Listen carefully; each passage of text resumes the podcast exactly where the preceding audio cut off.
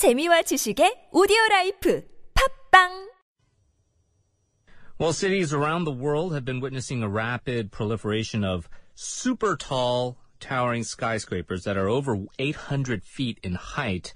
Uh, this as land becomes more scarce and forces developers to construct these taller buildings on smaller bases. To tell us more about the various pros and cons of uh, this kind of development, we are very pleased to have joining us from the School of Architecture, Planning and Landscape at Newcastle University, Professor Stephen Graham. Hello. Good morning, or good evening, I should say. Right. Thank you very much for joining us, Professor. Uh, first, do you believe that these uh, super tall buildings are indeed a, uh growing necessity for um, increasingly dense uh, metropolises, cities like Seoul?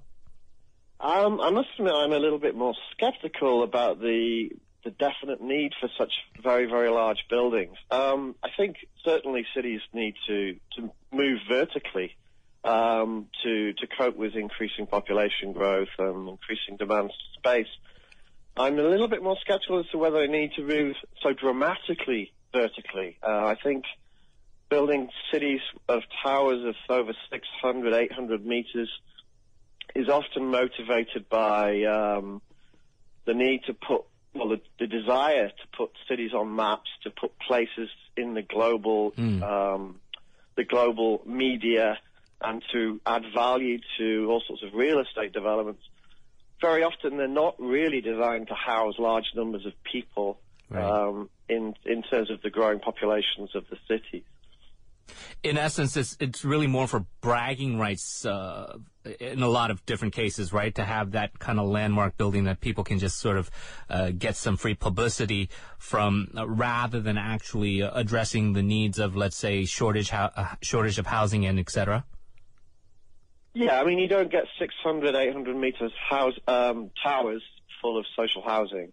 Um, they are very much elite projects funded and manufactured by political elites, real estate elites, with a, with a view to the global media uh, recognition that is obsessively focusing on which is the tallest, which will be the tallest, and it's uh, it's I find it a little bit childish if I'm quite Right. honest. This this, obs- this obsession with being uh, slightly slightly taller than, than the preceding preceding tower.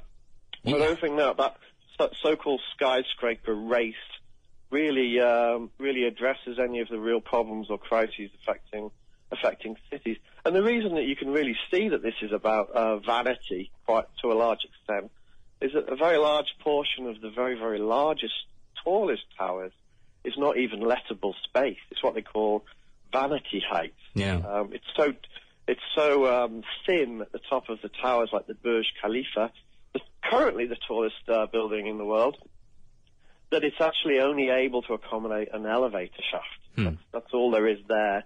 There is no lettable space. So the only reason that I think it's 230 meters, the very top bit of the Burj Khalifa, the vanity height of the Burj Khalifa, the only reason it exists is to allow for those bragging rights.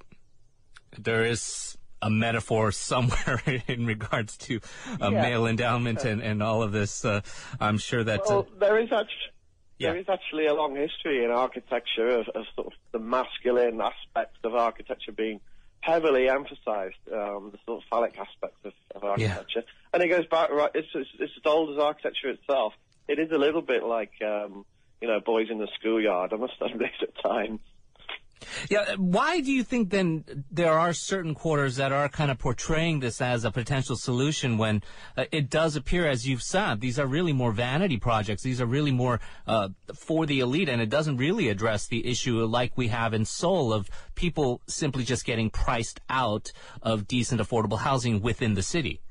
I, I, I actually think there's a gigantic myth uh, being manufactured across the world that building up will save the city automatically. There's a, there's a lot of economists are saying that you know you, we have all of these crises about overpopulation, we have these crises of land pricing, um, and the, the only solution is just to build up. But You cannot equate you cannot equate just the simple construction of buildings um, to an automatic solution of housing crisis.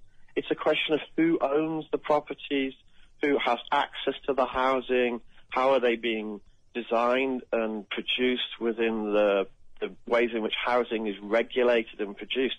And given that most of these are elite projects, they are going for the the um, the small populations of the world that are doing incredibly well out of globalization and becoming incredibly wealthy. I mean, all of the towers in London Right. are being targeted at the um, what they call the super prime end of the market, with uh, huge penthouse suites organised for often absent billionaires who buy it as an asset in times of volatile economic conditions. So when you see real estate being produced as an asset for the super wealthy, that's got nothing to do whatsoever with housing crises. In fact, it compounds and worsens housing crises because people, too many politicians believe there's, there's a simple equation between building up and addressing housing crises.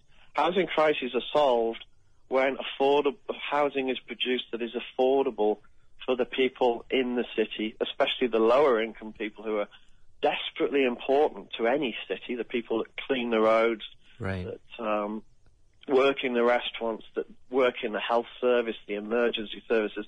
All over the world, those people are being squeezed out of cities or into really desperate, often illegal housing because city authorities and national governments in many, many countries have completely withdrawn from any idea of thinking about who who occupies housing.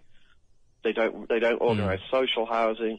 They don't do any rent controls. They don't control what's been designed with a view to the occupation of the housing. And they instead they're getting too obsessed with this sort of fetish of building up um, in a in a very uh, in a very sort of naive way of understanding cities, which I think is extremely problematic. What do we look at then in the future? Do you think this trend continues, or do you think, um, as you put it, uh, eventually city planners and policymakers and builders they eventually come to their senses and realize there's a better way?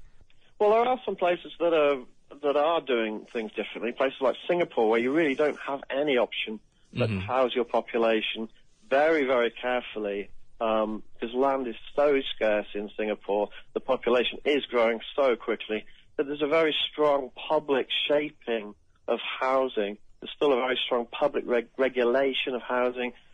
Still a very strong emphasis on rent controls to some extent and making sure things like because at the lower end, the other the other key point is that in many countries there is some high-rise social housing, but that's actually being demolished Right. in many places in the in the United States and Europe. There's been such a backlash against social housing, and admittedly, many of the projects have been very badly designed that they're being demolished to make way for the elite housing. So. I think the question is you have to have social movements in cities. You have to have um, critical research, which doesn't just get, fall into the um, the trap of uh, being convinced that skyscrapers will solve the problem. Without all of the things that I mentioned, they they will actually make the problem worse. Very often, they will provide um, huge amounts of space for very very small numbers of very very wealthy people, who are where the, where the profits are going to be made if you just let the free market run riot. Right. This is the, this is trickle down this is trickle down economics that we've seen uh, lauded by the the conservative ends of the political spectrum in, in in urban discussions for the last 30 or 40 years. And every time people start to believe that trickle down economics is the solution, it, it simply doesn't work and makes problems a great deal uh, worse. This is so important because this is this this is the way in which cities will remain vital, lively places with good services because the the people on the lower incomes, and here I mean middle incomes, not just hmm. lower incomes. In many many cities, people in middle income jobs are being squeezed out.